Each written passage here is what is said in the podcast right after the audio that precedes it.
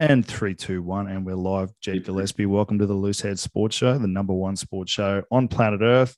Proudly brought to you each and every week by Caffeine Gum Australia. If you don't chew caffeine gum, then fuck you. 100%. And I got to say this if you're watching on YouTube, subscribe right now. If we can get this thing to a thousand subscribers, Jed and I will do a radio show every day, which we haven't talked about yet. But Oh, man. That would be great. That would be great. I'd love to do that.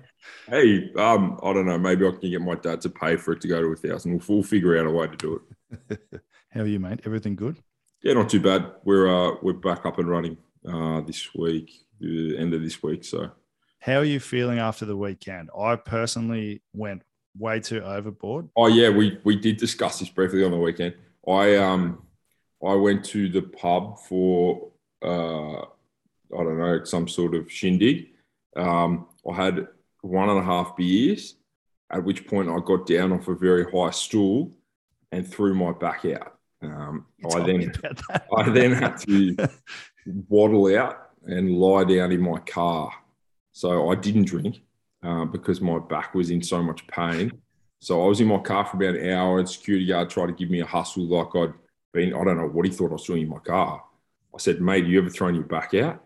You haven't. We haven't done enough." You've never played prop before, obviously. Yeah. So I threw my back out actually twice on the weekend. So I didn't actually drink many beers, but I hear you may have had the my share of the beers down there. I I had some realizations about myself on the weekend. Um, one, I'm 34 next year, and boy, do I feel it after what I did on the weekend.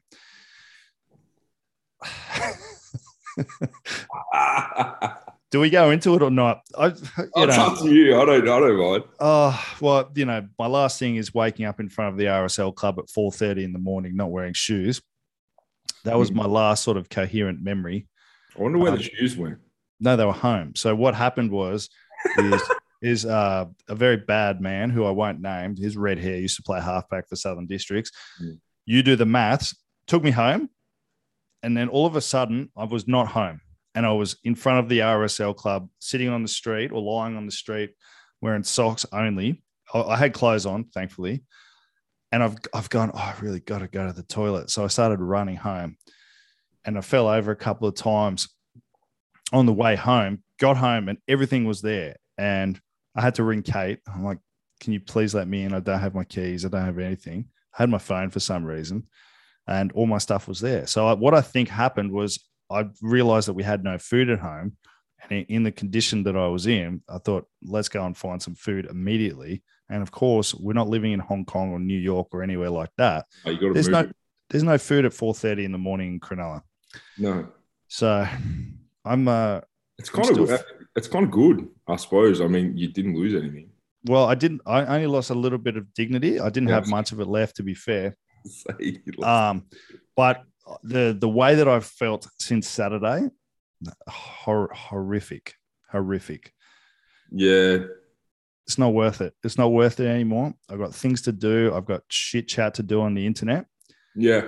and I say that right now. It's Wednesday. By Friday, I'll probably go back to how I was on Saturday. I mean, that's the cycle. That's that's the way that the world works. So it's that's nothing to be ashamed of. I'm I'm I'm, I'm not a big drinker these days. I just can't. I'm I won't be able to get out of bed. I'll just I'll sleep enough as it is, and I'll be I'll just go a day through. Mate, I- 24, 24 hours through, I'll sleep.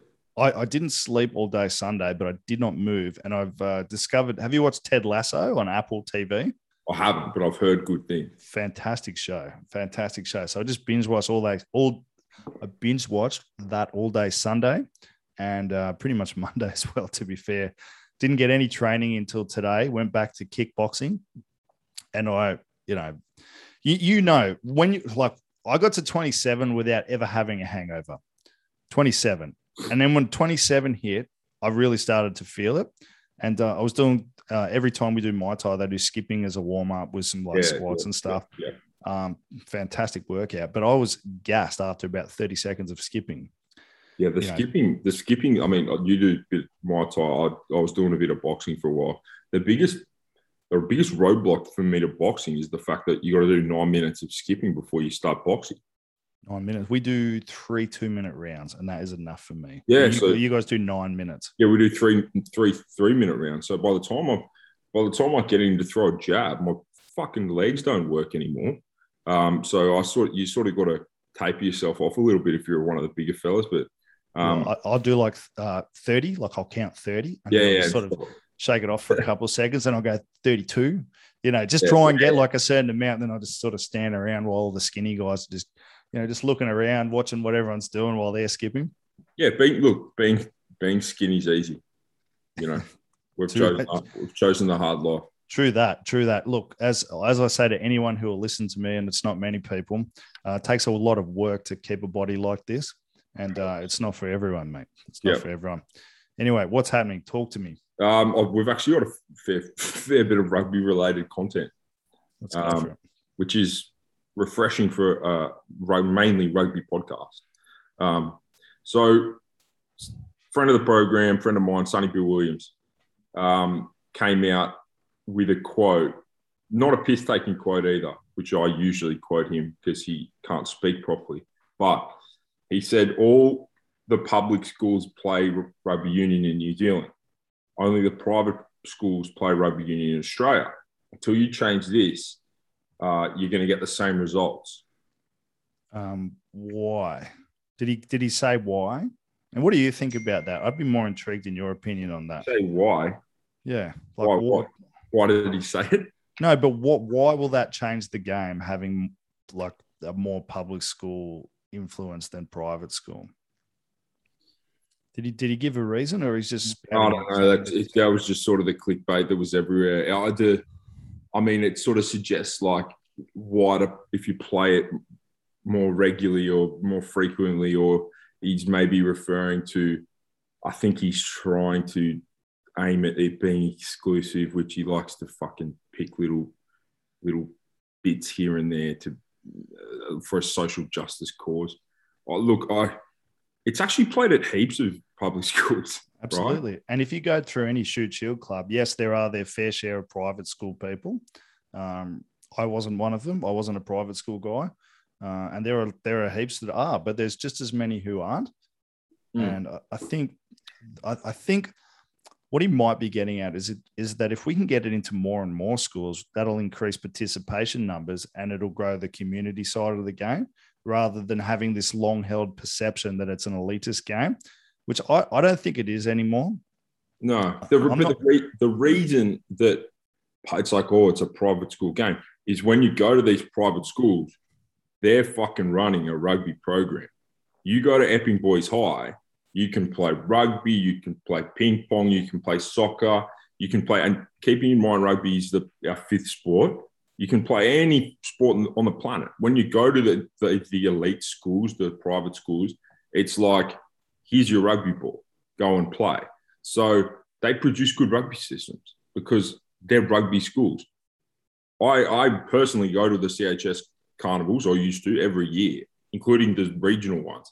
There are heaps and heaps and heaps and heaps of schools that play rugby union. But when it's not shoved down your throat, like Chubby, the school you came from, or a random school on the Central Coast, you know, they might only just scratch together 15 kids. Now, that's not necessarily because they can't access rugby union, it's because they don't fucking want to play. Um, so that that's a bigger problem. So, you know, you've you've summed it, you've summed it up perfectly. So rugby is played in a lot of public schools in New Zealand because it's a fucking rugby country.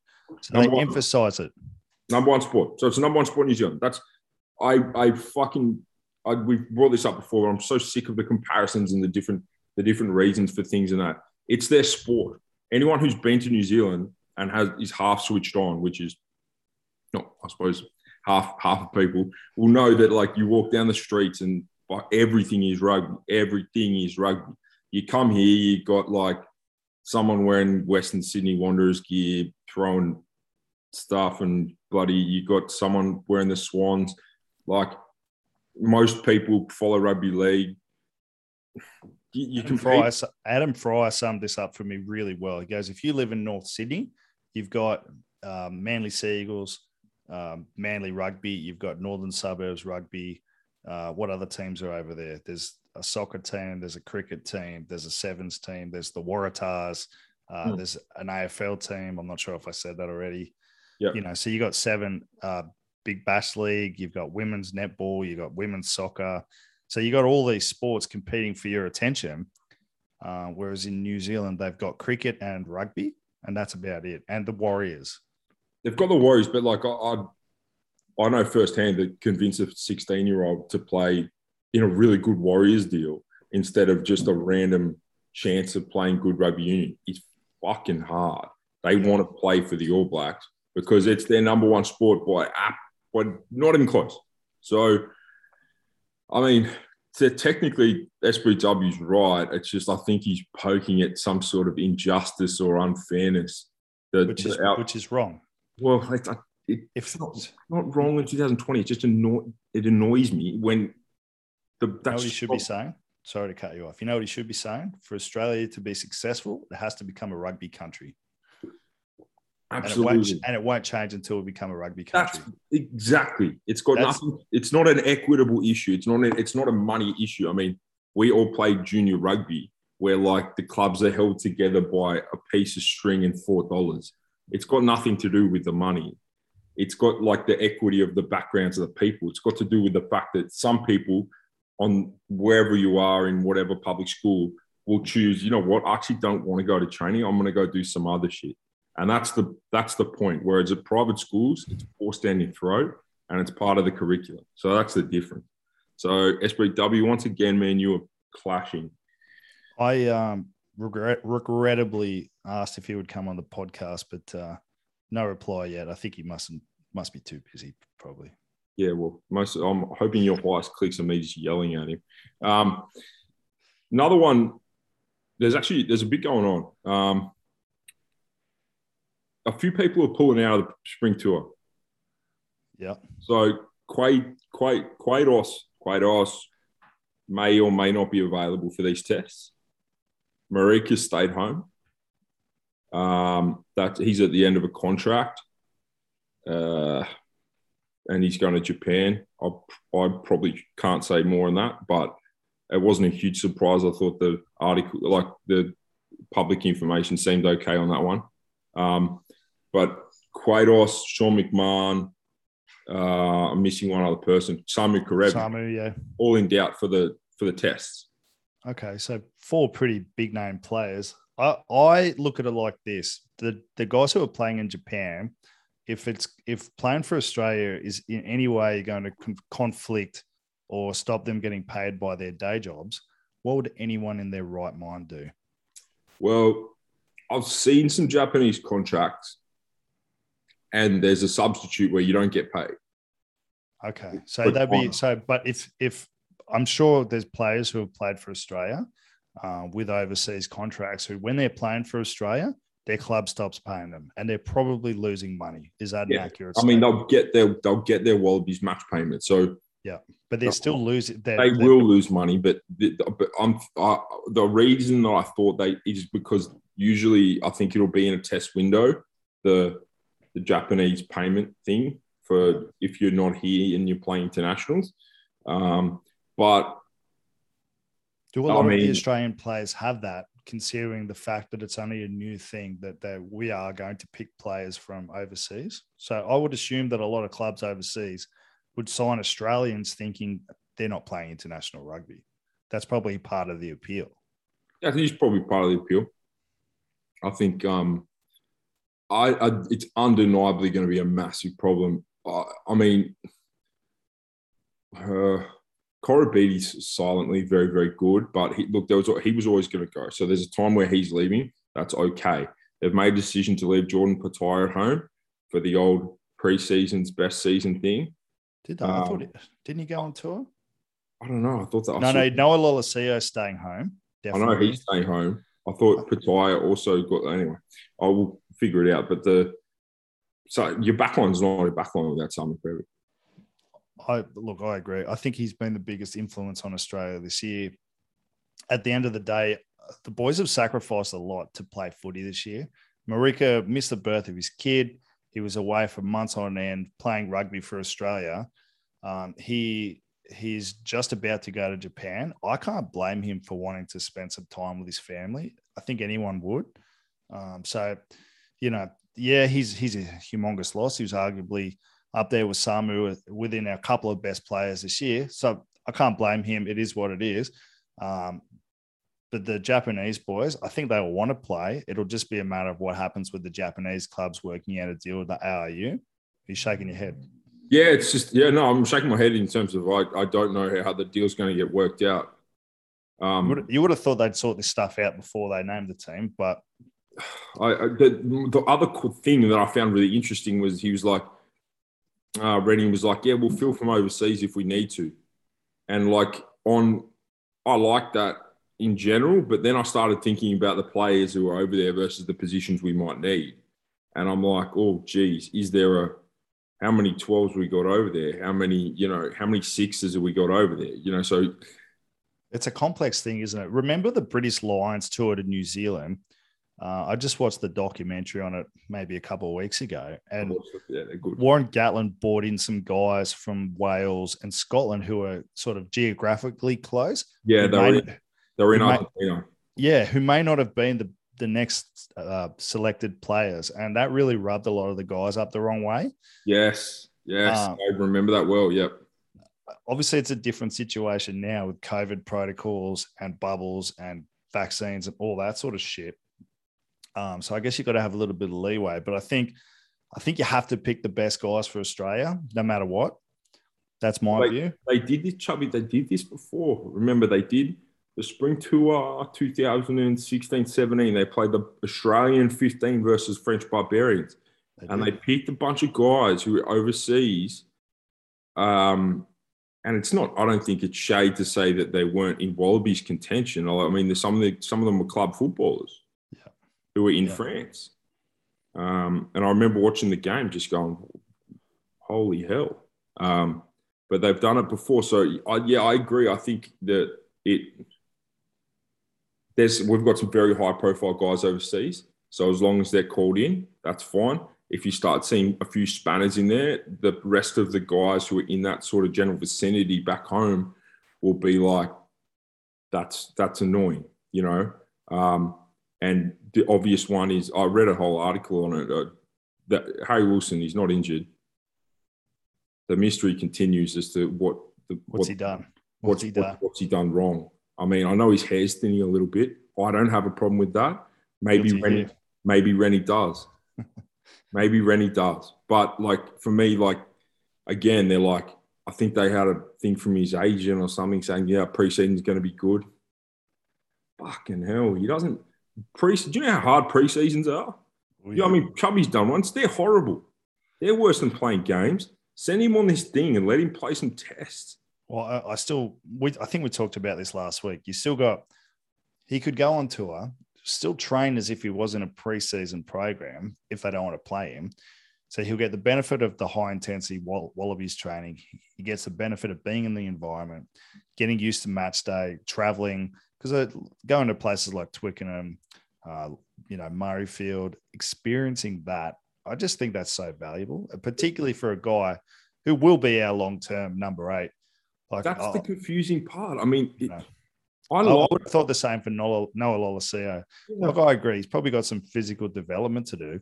Why can't he do that while he's getting this experience of learning uh, international rugby overseas and not just in Australia? Because he yeah, but hold on. Quite, so Quade's, Quade's potentially out for everything after the Japanese test. That means it, that, really isn't that it? I thought it was just a Japanese test that they might not. Okay. Well, great. I've stopped reading. I've stopped reading a lot of the articles because I feel like it's just clickbaity. You might be right though. There's there's some debate. No, you are right. I did read that article. I did read that article. It's been a big few days for me, Jeb. Yeah.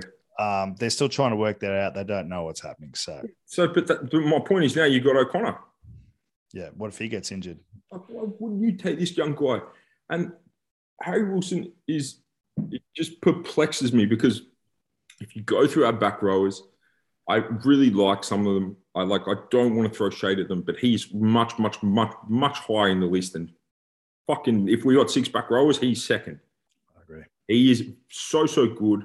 He can play six. He can do whatever you need. I have no idea why he's being left out. Um, it just it's very odd. I, I, don't understand. And look to see like if if I was Harry Wilson and like Rob Leota was getting picked in front of me, I would I would be going, I don't know what I've done wrong here because I was potentially one of the most dominant Super Rugby players, and I was really really good in tests I played in losing tests, and now I've just been fucking jettisoned. Um, and again, I think it's important to have Fraser McReight, who's a he's genuine heir to the throne for Hooper. Like for our first on baller in since Pocock. He's know. a legit weapon, that guy. Yeah, they're both legit weapons. To be fair, it is a, it is a strange decision. But um, are they weapons? Are they weapons off the field? What don't I know here, Dave? Potentially, mate. Potentially. What's going on? You know, you're leaving my best players in fucking Brisbane to get smoked in preseason. Take them with you. Let them have a shandy under the Eiffel Tower. Fuck's sake. I miss being able to do that, by the way. Yeah. So anyway, anyway, um, strange, strange, strange choices, but you know, I still think as long as we don't lose all those players, we we got a good chance of going four and zero. I got to work. I, am working week to week now. I think if Kerevi's out, the team's out. There you go. Yeah, he he's been such a big influence. You might be right, but if you lose Quade and Kerevi, all of a sudden you're going, all right, everything's changing.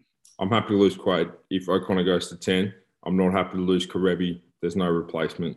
You move back to your your sort of pre pre Kerevi team, which is sort of Paisami, and uh, who's a good player. Don't get me wrong. Fuck, like compared to your next guy, he's very very good, but he's no Sami Kerevi. So um, everything changes for me. Absolutely, absolutely. What, um, got, what else we got? I'll go on for you. The, I suppose the club, the club, uh, the club hub th- thing of the week was Penrith moving to the John I Dent Cup. What are they thinking? So it's probably closer to Canberra than it is to Sydney, I'd imagine. I, I've never actually paid, no. Okay. I've never actually, I've, I've, probably driven to Canberra twice. I've never paid full attention. Um, I, what is it just meant to be a fuck you to everyone or is, are they actually? I think, I think so. I mean, they want to play, they clearly want to play football. I mean, the cruelest thing that that I said again, I've said this before that Sydney Rugby or whoever runs this show has ever done was letting them back in the competition. That was the cruelest possible thing. Uh, COVID hit. Apparently, everyone just threw their hands in the air and went, "Okay, we're opening the comp. Anyone can play now." Um, unfortunately, they'd have it. They'd had a decade of not being able to do anything financially on the field, field teams, field players. They finally kicked them out, which was very, very hard. A club that's been in there for a long time, but had to be done. Let and them. They brought them back in, and they kicked them back, them back out. So you've let your ex girlfriend back in because you're a horrible guy, and now you've kicked them back out, which again is the right decision, but so so mean, so so mean. But like, I mean, we were both out there this year. They fielded one team, so that's not the way the clubs move. You got to you got to field seven teams. So now Penrith have had the eyes picked out of them this year. All their best players, by the looks of Instagram, who everyone on the planet is going to West Harbour and Parramatta.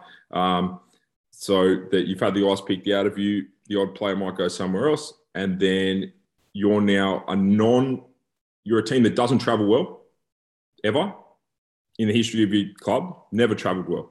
Hard hard to beat. Not hard to beat at home a lot easier to beat away. And almost every game you're going to take three hours down south. So you've summed it up beautifully. I think it's insanity. I, am yeah, they want to play Premier Rugby.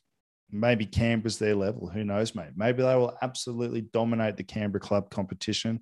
Um, I haven't seen a lot of Cl- Canberra club rugby. I've watched a lot of Perth club rugby, and um, you know, I'd imagine it would be better than Perth club rugby. But where they're they going to get a team? How they're they going to be able to travel, do all that travel? Um, it's going to be, be more expensive. It's going to be more expensive. Again, I just, it's a team that uh, doesn't travel. They Penrith don't travel. If you've played in the Shute Shield for the last 10 years and you got Penrith at home, it's nice because um, they don't travel. Yeah. And whether that means they don't physically travel, they don't mentally travel, sometimes they don't physically travel. So now you've got to move, pick up and move to Canberra every weekend. Um, it's a very, very, very strange move. Uh, I think there's probably like a real core area of people who love Penrith and want to see them play football, which is great. Yeah. Um, but then they've got a massive turnover in players. Like I don't think there's any players sitting there going, "Let me play, let me play." Um, and then you've got anyone who's a realist knows that unfortunately in a seven-team competition, you can't survive. If you're fielding one team and it's getting beaten by 80, you're not going to survive with seven. It's too. I hard. think there's going to be a, uh, just on another note. I think in the Shute Shield this year, I think when we get towards the back half of the year, when injuries and stuff like that starts coming into play, I think there's there'll be quite a few clubs that actually struggle to field f- seven full teams. That's just my little prediction. Well, a few clubs have been making a lot of signings lately, and I'm hoping that those signings are really to fill their clubs up rather than top end talent, uh, because that's what you need. That's what you need in the comp these days. That's what they've said you need. Um, so I think that's a fair prediction. Um, it's going to take a lot of players to get through this season, whether you're whether you're in first grade, second grade, third grade, fourth grade. So I agree. I think people will struggle, but I think it'll. Um, the clubs are on notice, like it, like it's no secret. Parramatta are on notice, so that they've got to they've got to turn up this season with players. I think it's seven. They've. I don't think they had any exemptions. I'm pretty sure they've got to have the full quota. I, think, I would be absolutely gobsmacked, and I fucking hope they can do it because a lot of my friends' dads played for Parramatta back in the glory days. They're a great club, but they've been producing the same thing for the last ten years. Which is they're, certain, they're certainly making all the right noises uh, in terms of you know recruitment of coaches and players. So you know, let's see how it all plays out. but Um, what are your thoughts on that? What are your thoughts on noise? I personally, I don't like it. I don't like it because as soon as you make it, you got to do something with it. I, I'd rather see action. It's like a player coming to you and going, "Hey, I want to play for the Wallabies. Um, you know, well, what do I need to do?" And, and then you tell them what they you tell them what they need to improve on and and why they're not in first grade or why they are in first grade, and you give them feedback, and then they're just not doing anything about it. So I'd rather see someone who's just working hard, turning up, doing what they're doing, than talking a huge game and not actually delivering anything. I'm not saying Para are doing that. I think they actually, I think that that they actually have to do that because Yeah, if you've got a good social media presence, Yeah, um, people are going to go, all right, they're taking it seriously. They're they're you know they're they're getting behind the new uh, agreement conditions that you have to get on with. They're a serious club, so I think that they have to do it. Uh, I'm just not a big fan of it myself personally.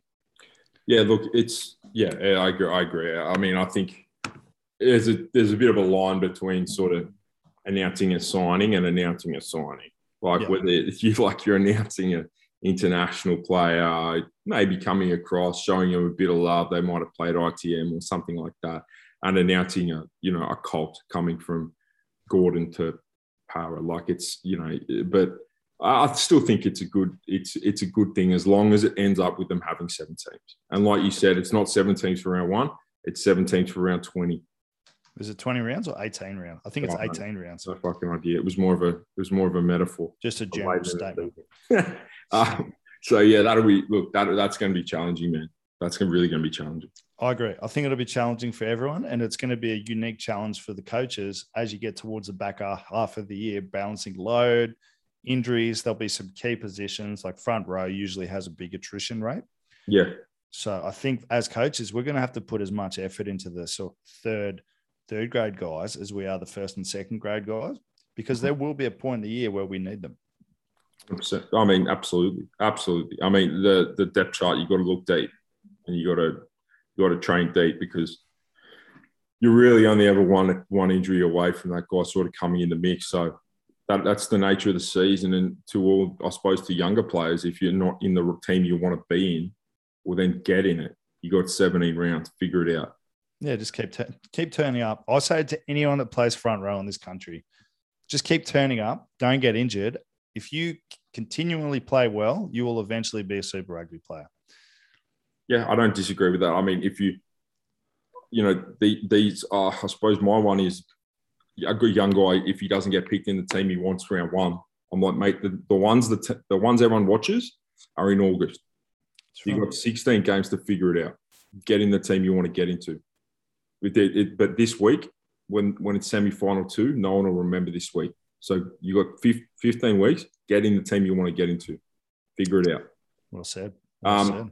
I've got two questions Um, one we, we sort of touched on last week, but from uh, Minstrosity, uh, rugby league and rugby union converts, the struggles with each game, players who tried to convert, the sort of hit and miss rate. Um, we haven't had a rugby we haven't had a rugby union to rugby league until old mate the other day, Lockie Lock Miller. Yeah, Lockie Miller, Coffs Harbour man, uh, played with his brother Stinky, Stinky Miller up at the uh, you know the the the homestead up in Coffs Harbour. He was a great man. Be interesting to see how he turns out. I, th- I reckon sevens might be an easier transition to league than 15s would be. i am not basing that on anything. Um, Signings would tell us that. Yeah.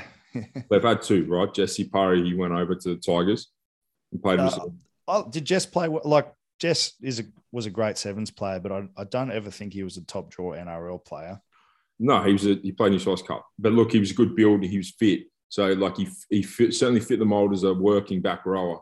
Um, it didn't it didn't come to be, and that's okay. I mean, it, the only forward I can think of from uh, league that made a good transition to union would be Brad Thorn, obviously one of the greatest of all time of either code, potentially. Maybe not the greatest of all time in league, but he, he's had a wonderful career in both codes. Phenomenal. But the, I suppose Brad Thorn, I think, did it in the last era where it was very possible. Yeah. Um, while the two codes had similarities. Um, as we continue to evolve and become a really strange game, rugby union and league are also becoming their own strange game.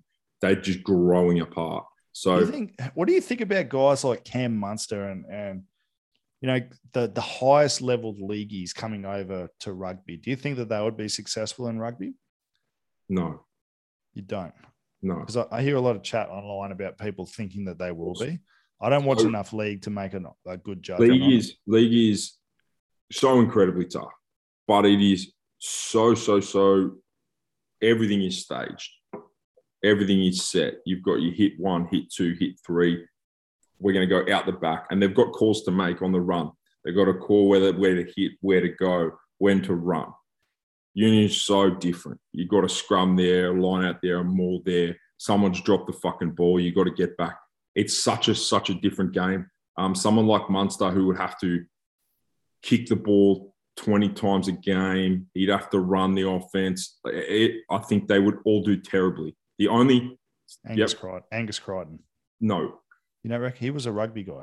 I know he's a rugby guy. You don't reckon nope. he'd, you don't reckon he'd walk straight into the water? spent nope. Well, he would because that's what the Waratahs do. But he has spent the better part of a decade. He's not he's not as old as me. So let's say eight years playing rugby league. So he's gone from a powerful twelve at school to a big, strong, strapping left left left edge back row.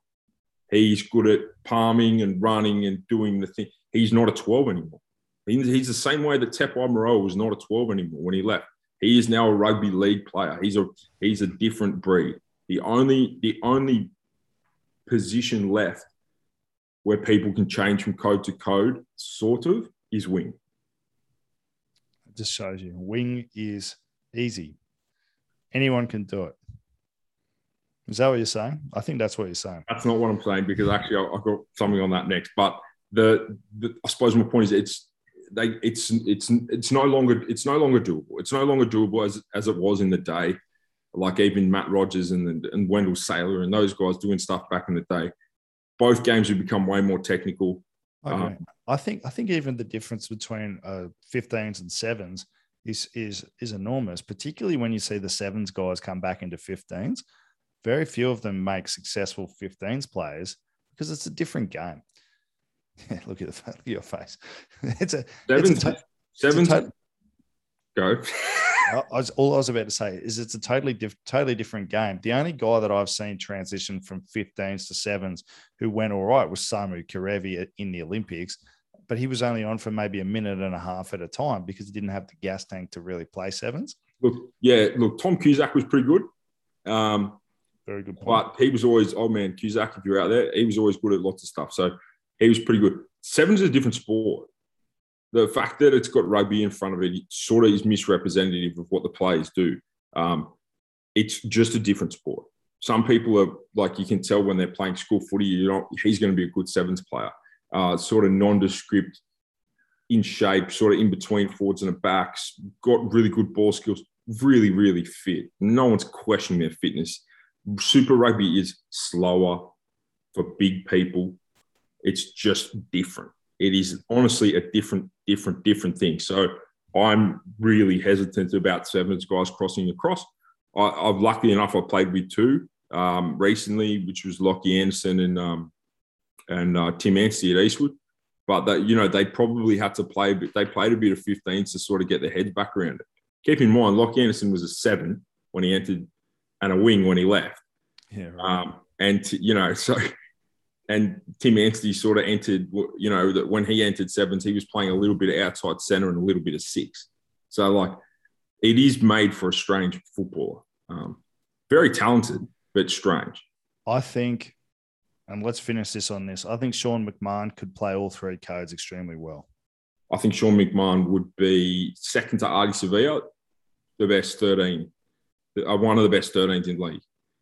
I agree. And he always will, always has been, always will be. The only thing that would stop Sean is the fact that you've got to play all the time and it's really hard. And at the moment, he makes heaps of money doing way less. Um, God bless him. Now let me grab my computer charger because I've got three three things left. Go for it. Go for it. Oh, Nick White, Nick White sent a thing. Shout out to Whitey. Oh, so I actually met. You get yeah. I'll I'll tell this Nick White story while you're getting your computer charger. So I actually met Nick White briefly at Eastern Suburbs Rugby Club when we were training for the National Rugby Championships when that was a thing. And look, obviously a great moment for me. I was a was a big Nick White fan. I'm still a big Nick White fan. But I, I doubt I, I, doubt that sort of one training session made an impact on his life. And uh, I think he got called into the Eagles and then immediately got taken back into the Wallabies. So I didn't even play a game for the the uh, the Screaming Eagles. But yes, magnificent man, playing very well. Big fan of the show. Um, yeah, good bloke. He's a good bloke. He's a good bloke. Good bloke for a halfback. Stupid Apple. No, mate, I hate Apple. I'm having all sorts of dramas with it. Um, you know, I finally got 5G internet. It is unbelievable. Um, this is the first time I'm doing a podcast not on my phone. Well, can you tell? Can you tell people that 5G doesn't give you fucking cancer? I don't know what people think. Uh, I, I stopped reading all that shit because it just makes me depressed. It makes me laugh, so I can read it more. Um, yeah, I spoke to Whitey. He had an opinion on the twat head thing. He said, obviously, kick back that, well, Nines have got to get to every ruck. But he did say they weigh 75 kilos, so of course they can get to every ruck. he did say that he thinks tight head is the hardest position on the field. Um, but he also, yeah, go. No, I was going to say, a smart, logical man. Sorry for interrupting you. No, sorry. sorry for uh, interrupting while you're talking. Um, Oh, he also think he also thought Winger Winger was underrated. Said chasing high balls all day, getting back. I reckon catching high balls would be hard. Yeah. Having people coming down the turf at you while you're looking upright, about to get smacked. I reckon that would be very hard. And some of the defensive stuff would be hard. Yeah. But they're also quick. So it it should sort of counteract the toughness of it. I would find it you and I would find it very hard. You defended on the wing a lot, so you'd be more you'd be more uh, suitable to give an opinion. I was going to say, I, I thought it was, all right. I kept going back out there. But yeah, Tommy Hill inside looking after you. Oh, he never made fuck. You never passed. You got to throw a cut on Tommy Hill to get the ball.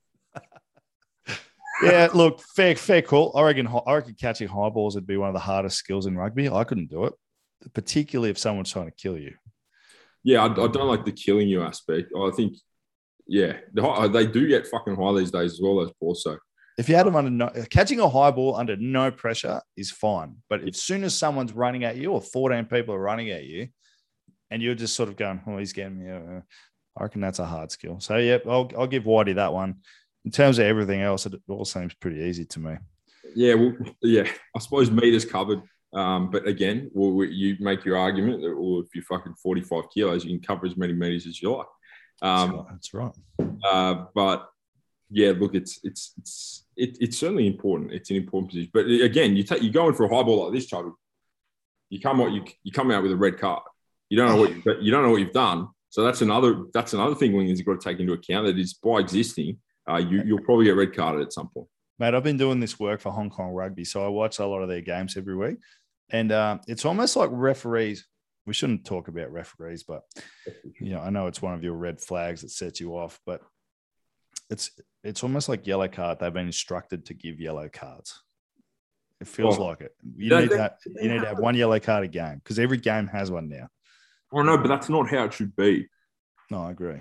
That's not how rugby is intended to be. So every time that these fucking dinosaurs of the IRB sit back and they reflect on their rule changes and they're like, we've got to come down on this and this, all it leads to is another yellow cardable area. They ha- they hand them out like in a normal game you shouldn't have one, but in a normal game at the moment you have three. Club, like all the way up. You just know they're coming. So you they got they, they got to stop handing them out for anything. It has to be done. I, I don't think I would want to be a referee. I wouldn't want to be a referee either, So I unless think they started paying a lot of money, and then I well, they- some of them get paid reasonably well, but the problem for you and me is is that we'd have to keep up with the play for eighty minutes, and I don't know about you, but I've never been able to do, to do that. well, I've been looking. What about those little two wheel things you sort of stand on and lean forward? I, I love one of those. I was gonna get. I was gonna look to get one just so I didn't have to walk anymore. Yeah, well, actually, I don't walk at all, but I would still get one. Oh yeah. Any, anyway, let's move on. I hate referees. Uh, some of them are fantastic blokes, and I've we've got some that listen to this podcast. It's a thankless job. Um, I'm glad you guys are doing it, and I will support everything you do. Just less yellow cards. I don't really hate referees. No, I actually really like refs. I, I, a few of the few of the refs are great blokes, and I, sometimes guys like, oh, can you believe like what happened in that game in 2020? Oh, mate, it's footy. Like it's Mate, a, yeah, a lot of them love the game, and they're just doing it because they, Yeah, they can't play anymore. No, I'm not. Um, yeah, I'm not stressed about that at all. I- It's not. I I, I very very rarely will have a. Ven, I don't have any vendettas against referees. I think the problem is what they're being fed, and the, the things that they have to do, and the fact that if you have a head clash now, it's a red card. When it in you know five years ago, if you had a head clash, you were unlucky. And both guys, well, I remember me and Jake Douglas, or Jake had a head clash one day, and he's pissing blood, and I'm going, I was pretty unlucky. But I think your guy here, and like you sort of giggle. Now everyone's just, you're gone, you're gone. Chubby's gone for laughing, and someone's gone in the crowd for drinking their beer too fast. Like it's it's insane. It's insane. It's just going to make coaching a challenge because I reckon you're going to have to do, you're going to have to practice seven or eight man scrums this year because guarantee it's going to happen in a game. Absolutely, and you're gonna have to practice like um, you know crunch time lineouts without without your hooker or without your this and that. Um, speaking of that, you brought it up, but uh, someone asked asked about the transition into coaching from a player. Yeah. Is there Yeah. something you felt? Is there something you felt you had to do? Was it natural? Um, it was kind of natural for me because I I was I was very interested in coaching for a long time. I'd done a lot of the scrum coaching at South. I've been involved in the thought behind it and the decision making, and, and I've always I've always wanted to be a coach. So my mind was kind of geared towards it.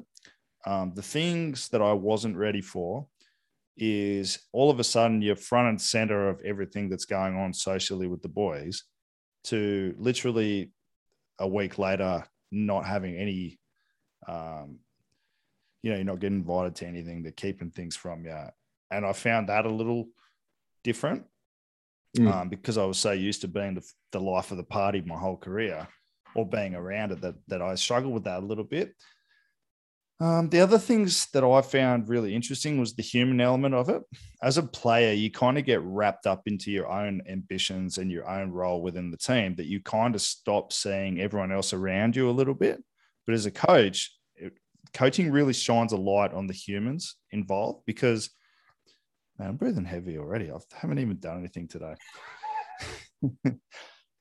coaching coaching really shines a light on the human beings because everyone has different ambitions different hopes and dreams they all see the world differently and they all um, they all have different lives different ways of being taught and and you've got to get through to all of them uh, otherwise you're not a good coach Mm. some people you can't get through to but you've always got to try and then you've got the management side of it as well so i guess for, for whatever reason i had assumed that coaching was just on the field but the vast majority of coaching happens away from the field, and that's the big part of it that I really uh, I found probably a little confronting. Mm. It's it's highly enjoyable, but I found it confronting because I just didn't expect it. Um, what what did, what have you made of it? Yeah, I think I, agree with the fact that for me it was natural, something I wanted to do.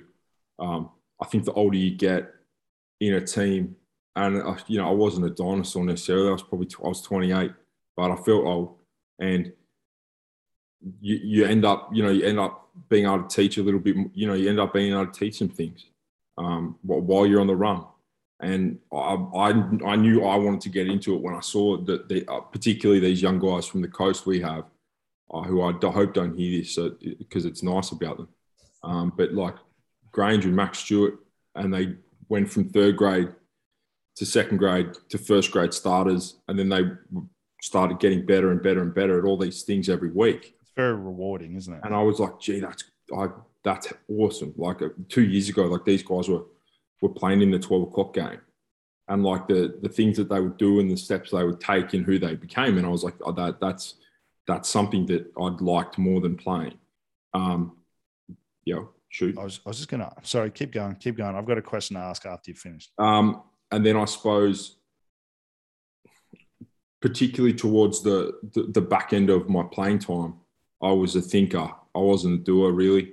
Um, you know, I, I, a lot of what I added to the team was around thought, um, was around game plans, things like that. But you you change. You, you complete. I'm completely different coach as I was to a player. Like you know, when I was a player, I was young. I was probably a selfish player, flashy. Old, I was um, smarter, but um, you know, way less, way less impactful. But would really, you know, I'd probably just pick fights with people to be honest. Whereas, you know, as soon as I became a coach, like you said, it became team centric, and I'm sitting, I, like I was never a big game film guy, and I, I'm going through the film, and I, I absolutely love it. And the feedback, the independent, like being able to speak to each player and see them get better at things, it's it's um it's there's nothing better. So it's funny how things change. Have you had any criticism yet? Yeah. How have you dealt with it? I mean, I think a younger me would have been very poor at it. Um, would have been what? Sorry. Would have been would have poor at it. Yeah, hundred. Yeah. I mean, you've got to be. Uh, I was I was going to say one of the biggest things you, you, that can work to your advantage in rugby for all levels is being a, like self aware. You know, whether whether it's self aware that I'm a second grader at the moment, so maybe I shouldn't call a first grade coach every week and ask him why I'm not in first grade, or or being a self aware that you know you're not super rugby level yet, or being self aware that like you know this is your weakness or these are your weaknesses. So yeah, I, have had some criticism. Um, as a as a coach, you've had yeah. criticism. Okay. Yeah, from mainly from sort of the higher above. Um, I think a lot of it is well founded. Um, some some things, uh, you know, I I don't I, some things were 100% I worked on straight away. Um, some things I think are part of what makes me unique uh, or makes a coach unique. And I think ever, we are talking probably the other day, I think all good coaches are unique in their own way. Yeah. If you had uniformity, um, to me, that's someone who doesn't think enough and doesn't put enough time into developing their own their own brand or their own take on the game and their own actual cogent brand new thoughts on what makes things good. So um, but it's I think it's important. How about the guys that you actually played with? Have they been uh, respectful, receptive of you? Have you had any sort of pushback from that? Well, I think that's that's, that's one of the areas that um, I suppose uh, it would be easiest to criticise straight away. Would be that I need more time away. Um, I'm not gonna. I'm not really there to uh, to prioritize relationships. There's only a few players who I've really spent a lot of time with still playing. Um, but at the end of the day, I'm there to, um, I will be, I'm there to deliver detail and some care and time um, that they need. So, you know, those relationships go out the window. Um, and that's fine. It's just that you've got to be, uh, you got to, these people, me, them, whoever, you got to be sort of old enough, professional enough to be able to put things to one side. I mean, Ben Batger was my very, very good friend for a long time, and then he became my coach. And he he you know, we were very good mates, and he wouldn't put he he put me on the bench. Um, and so we'd you know have an argument and be able to have that professional, you know, and I go, mate, you're you're crazy, you are crazy. Um, I should be playing 80 here. And he goes, I think actually at the moment we're getting a lot out of you from the back 40. And I go, well, I categorically disagree. And then you can end that relate, you can end that phone call, and then you know, and the next part of the phone call is how you going. Yeah, you know, you've got to be able to you've got to be able to compartmentalize that if you're if you're professional enough and you're old enough. I I I can do that. I've had I've had a little bit of pushback from guys who I had played with, and yeah. and initially, ninety nine point nine nine percent of the guys have been very very respectful and very, um, you know, patient with me because I'm learning. We're all learning. Um, but there there have been a few guys that have just pushed back a little bit and probably still see me as the the guy that they would have beers with, you know, and and maybe don't really see that as a coach. And I thought about it for a long time. And I think what people say about you is a reflection of them. It's not about you. Hmm. And in my mind, I know I'm going to make mistakes, but I also know that I care deeply about the club and that I will work my ass off to do what's best for my job, for my role, and for the club in general. So I can live with that. And I think if guys are if guys are not welcoming, that says more about them than it does about you. But yeah. it, it took me a little while to come to that. Yeah, I think I think uh, I, I certainly say to like I've got a I've got a squad of young idiots now embarking on their first professional preseason, and like uh, you know, part of that is you got to find you got to find the criticism that is good. Find the good criticism. You know, try and pick apart the one that the coach threw at you because he had nothing to give, or the one that everyone's getting, and find the one that's directed at you, um, and you can actually build from. And what's that, what's that Bruce Lee quote? Um, uh, take in what is useful, reject what is useless, something yeah. like that. So, um, like, it's really, it's some of it's really important. Um, I suppose the main one for me coming in this year, and I've made it very clear, is we do have some senior players. It's the nature of the game uh, in Shute Shield is that we that you have less and less and less, um, and they're very valuable when you get them. And I know you guys probably don't have heaps, but the ones you do have are super important. Um, and probably 26 and up is senior player these days, depending on you know how many games you've played. And I suppose I've made it very clear to them that I'm not here to teach them how to live um, or teach them how to be a better man, um, because I I'm not a 50 year old sensei. What I'm here to do is do the work to give you the tool to win the game. That's it. So, you know, if we do have a, a 30 year old guy who's older than me or a 28 year old guy who's just as old as me, I'm not, I'm not going to tell you how to live your life. I'm not going to criticize the way you like dress or train or interact or with have too many beers on the weekend. Yeah, or interact with your girlfriend or things that some coaches will do. Some older coaches do do that, and I've seen that. That's just not what I'm here to do. I, so, I think it would be um, um, what's the right word? If I was to criticize someone for having too many beers after a game, it would be uh, what's the word? Ironic, moronic. Yeah, I suppose. Yeah, it, it would just be not the right thing to do, and I'm not going to do that because you got to you got to be true to who you are. Um, but I mean, again, you could you could use that as a reflection on like, look, this is something I did.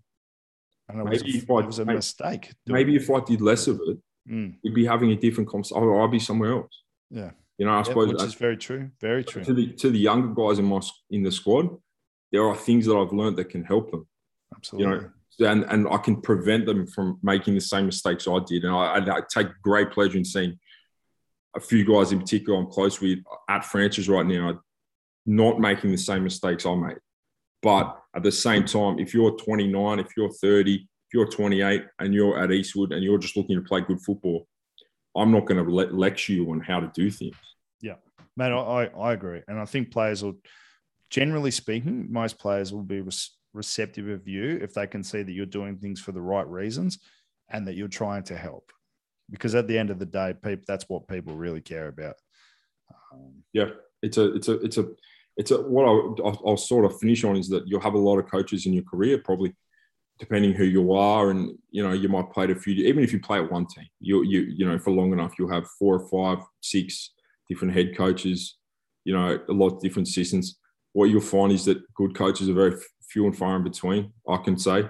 Um, I don't know your thoughts I've been lucky to have some very good ones, uh, but just as just as lucky to have some very bad ones. Yeah, I've had some absolutely awful coaches in my career, whether they were bad man managers, whether they were bad detail, bad recruiting, but I've had some terrible coaches. And when you do find a good coach, um, it's it's season change because it's it makes you want to turn up, it makes you play better, it makes the team gel better. When you lost, it makes the loss not as bad, or you, it makes the loss learning from. So if that's that's really all that I can try and be because that, I remember that feeling and that feeling was so good when you had a good coach, and I remember that feeling when you had a bad coach and it was so so bad. So, you know, um, it's a fascinating it's a fascinating thing uh, learning how to coach because, as we said before, as a player you're only just thinking about things a certain way, but then as a coach you've got to take into all aspects of what's going on and then deliver it in like um, have you listened to the Laurie Fisher podcast I did yet? Yeah, I have actually. I like when he said that I could run the best session possible. My delivery could be wonderful, but if the players haven't learned anything, what's the point?